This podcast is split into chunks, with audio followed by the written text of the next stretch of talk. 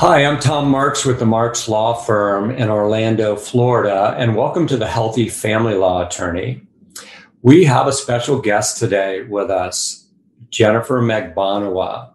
She helps heal relationships of all kinds as a licensed marriage and family therapist in Florida. She primarily sees couples and individuals struggling with marital issues such as infidelity as well as coping after divorce or remarriage. Jennifer enjoys helping people find ways to learn how to communicate their wants and needs with others in their life. She is a trained family mediator and a mental health neutral for collaborative divorce cases.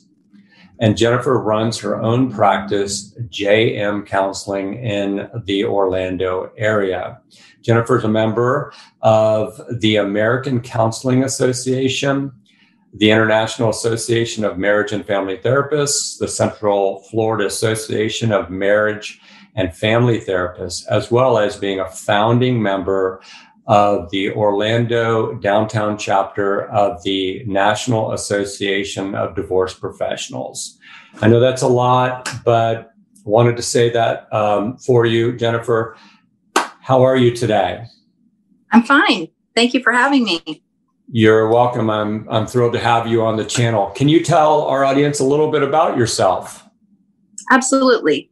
So, I have been married for 16 years and we have two beautiful daughters, and I enjoy um, puttering around in my garden and reading.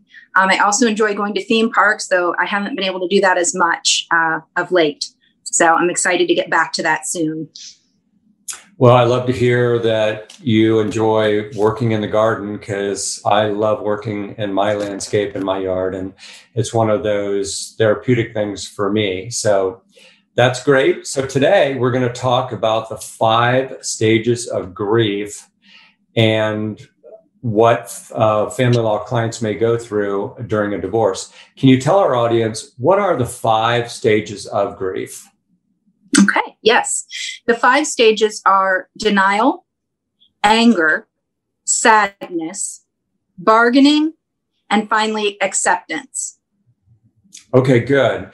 So I want to walk through each of those five stages uh, for our audience today.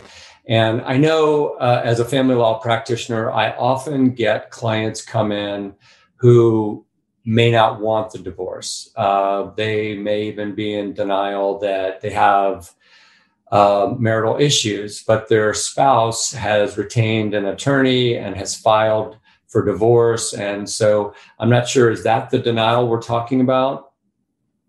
That's a type of denial for sure. It can also be that someone is going through the process thinking it's not going to end up being that. They'll take the steps that someone who's going to have a divorce take, but then at the last minute kind of take it all back that no, I didn't think this was actually going to happen. So there's different ways that denial can play out. Okay.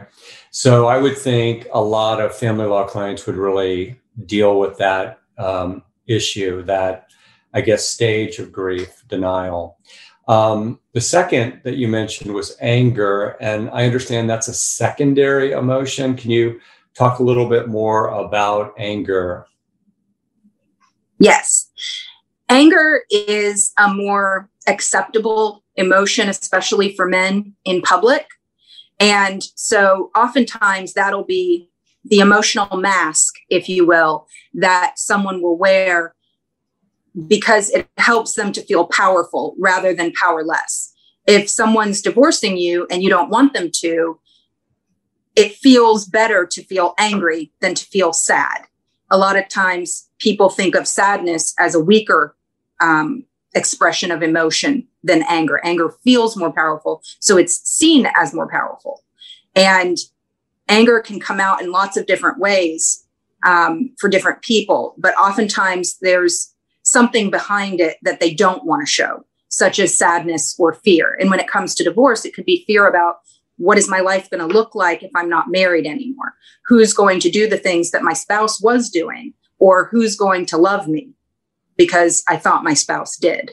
And so that can be some of where um, that anger needs to really be redirected.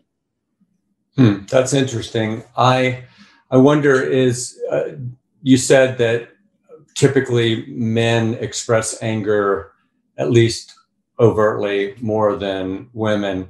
Is it somehow culturally or socially ex- more acceptable for a man to show anger? Yes, I think that for most men, and obviously there are exceptions to every rule, for most men, showing anger is manly or seen as more masculine than crying, for instance, what we would associate with sadness. Whereas for women, showing anger is socially less acceptable. Um, for women to lash out in anger or yell or scream or throw things, people don't like that generally. And so you look differently at a woman who displays that kind of behavior than a man.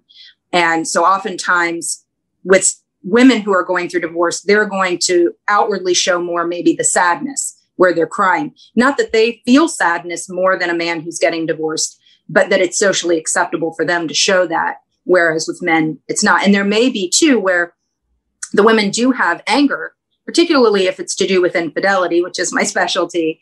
Women have a lot of anger but they have difficulty expressing that publicly. And I'm using that word, it might seem weird. I don't mean you're going out to Target and, you know, telling people about your emotions, but just to others, your friends, your right. family, um, expressing it to others. They feel more comfortable, the women expressing the sadness than the anger, even though they have anger about the situation. Okay. Um, yeah, that's helpful.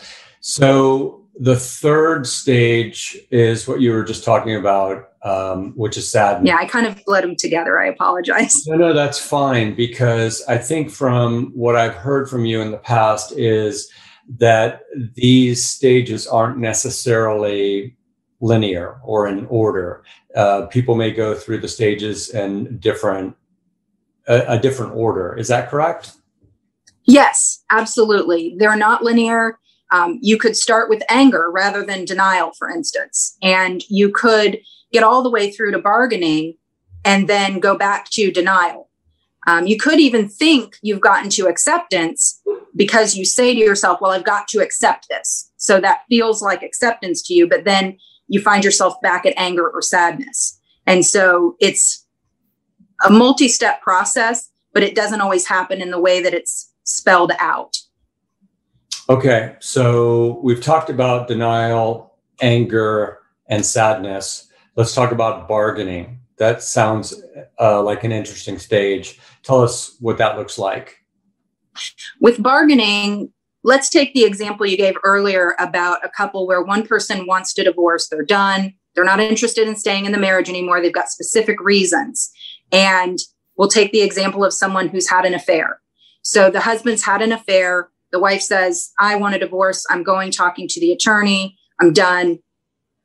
The man in the bargaining stage would say, No, I'm so sorry.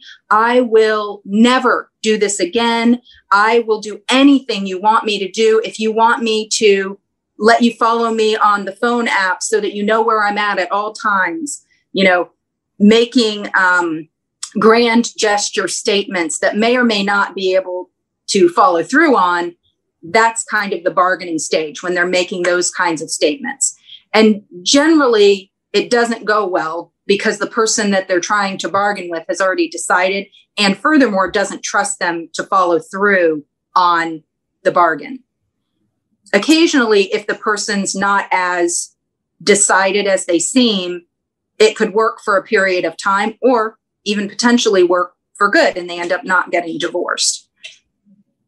Well, you know, I experience a lot of these um, stages uh, with my clients, and that's one of the reasons why I encourage my clients to get into therapy during the divorce process because they may not even be self aware of some of these different um, emotions or stages they're going through. Um, you know, if they're angry or even in denial or sad or it, it's kind of hard for them to focus on the case. And I know they want me to be objective, and I, I'm trying to help them navigate through the case because, as I often say, um, the reason why I'm doing this um, channel is because I believe families matter and I want to provide hope and help to families to successfully navigate the family law process in a healthy way.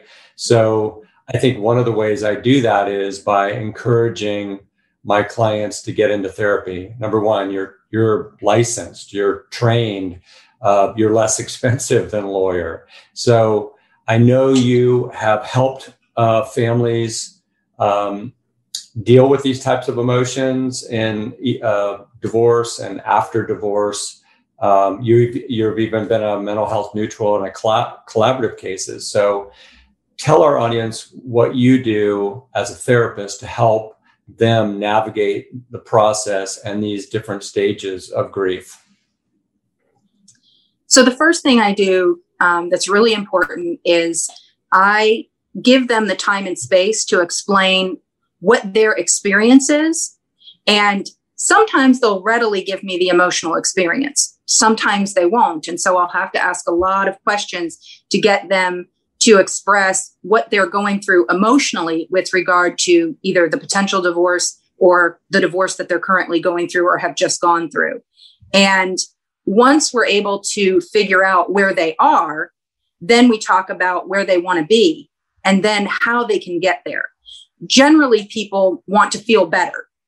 And that is a wonderful thing to want, but we have to have more specifics when we're talking therapy because we have to be able to talk about okay, what does better look like? Is it, I want to be able to be in a room with my ex without getting into a fight or feeling uncomfortable. So then it's talking about, well, what exactly do you need to do to do that? And working through, you know, being able to exchange kids uh, in a way that's healthy for the kids and manageable for the adults. Those are the kinds of things. Well, that you know, uh, I like that that you have real specifics to provide there because I think that helps people understand what are some of the things that they need to address to work through those uh, stages. So let's talk about the last stage, and that's acceptance. What does that look like?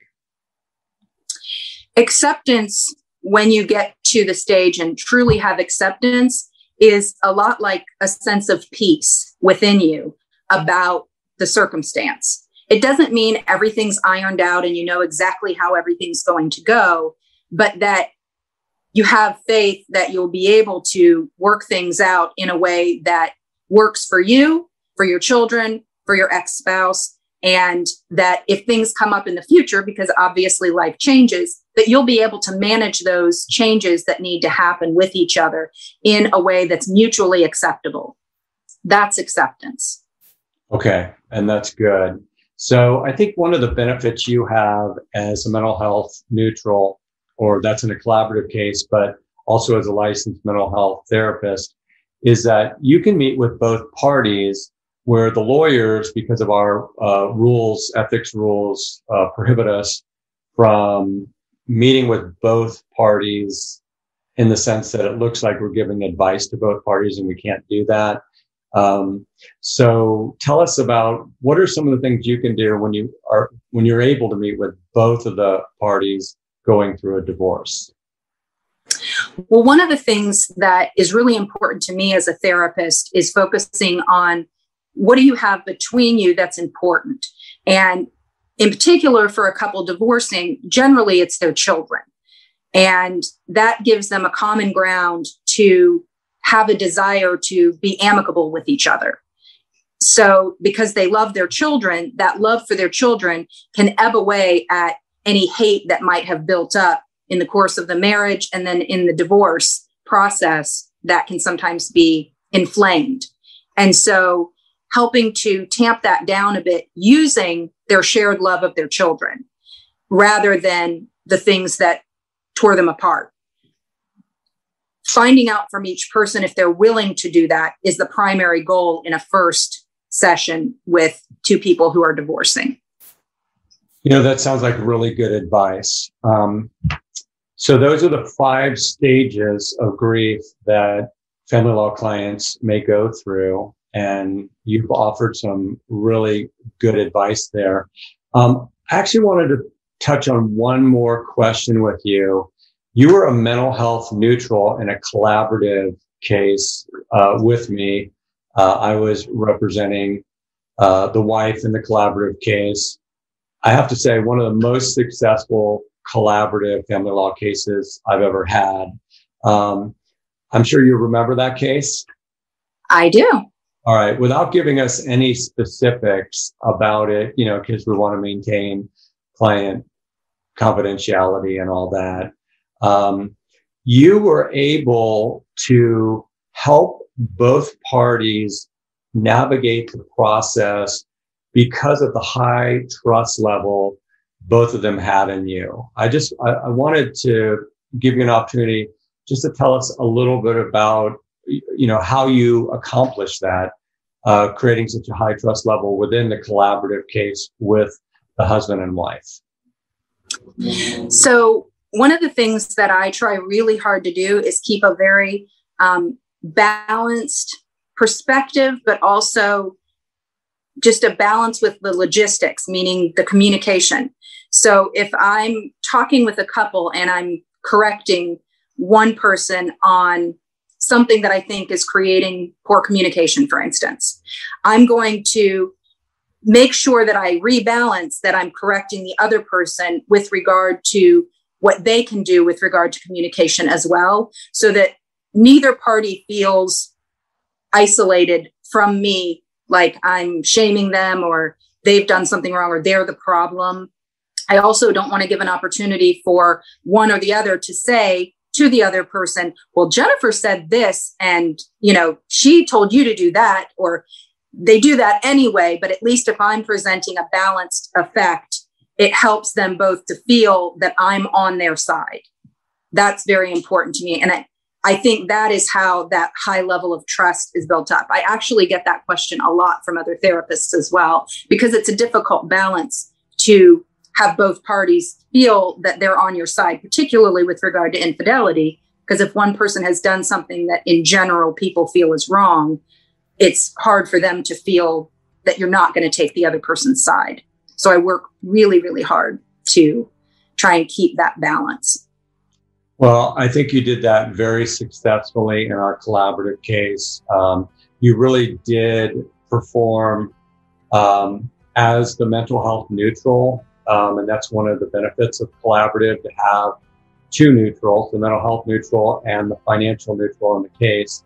The lawyers still have to represent the client, so our interests are in in favor of our own client. We're not allowed to be neutral. We have to be, in a sense, still advocating for our client, but in a very uh, healthier way, in a more amicable way, in a more mutual goal setting way. So collaborative, I think, is a really powerful uh, um, option for family law clients to avoid a lot of the acrimony and expensive um, litigation. So I'm, I'm glad that you're involved in the collaborative process also. Thank you. You're welcome. So I have my final question of the day, and it's uh, one of my favorite questions. I always ask what is a healthy tip you could provide for our audience today? So, my healthy tip for today is communicate with courtesy and calm. Try okay. to make it short to be rememberable. All right. Communicate with courtesy and calm. Yeah, I had a, um, an interview recently. He talked about kind of the power of pause. It seems like just really take a deep breath, right? And be sensitive to the other person's perspective and be um, calm about it. That's good. I appreciate that. So, um, Jennifer, thank you so much for being on the channel today. You're welcome. Thank you so much for having me. I really appreciate it. Well, I think you offered a lot of good advice and and um, some key pointers uh, to our audience. So, uh, if our audience has found uh, any value in uh, the interview today, please hit that like, that subscribe button. Um, hit that bell icon so you don't miss any of our videos coming out in the future. We have legal videos coming out every Wednesday and interviews coming out every Friday. So uh, thank you for being part of the channel today, and we will see you next time. Thanks. Bye bye.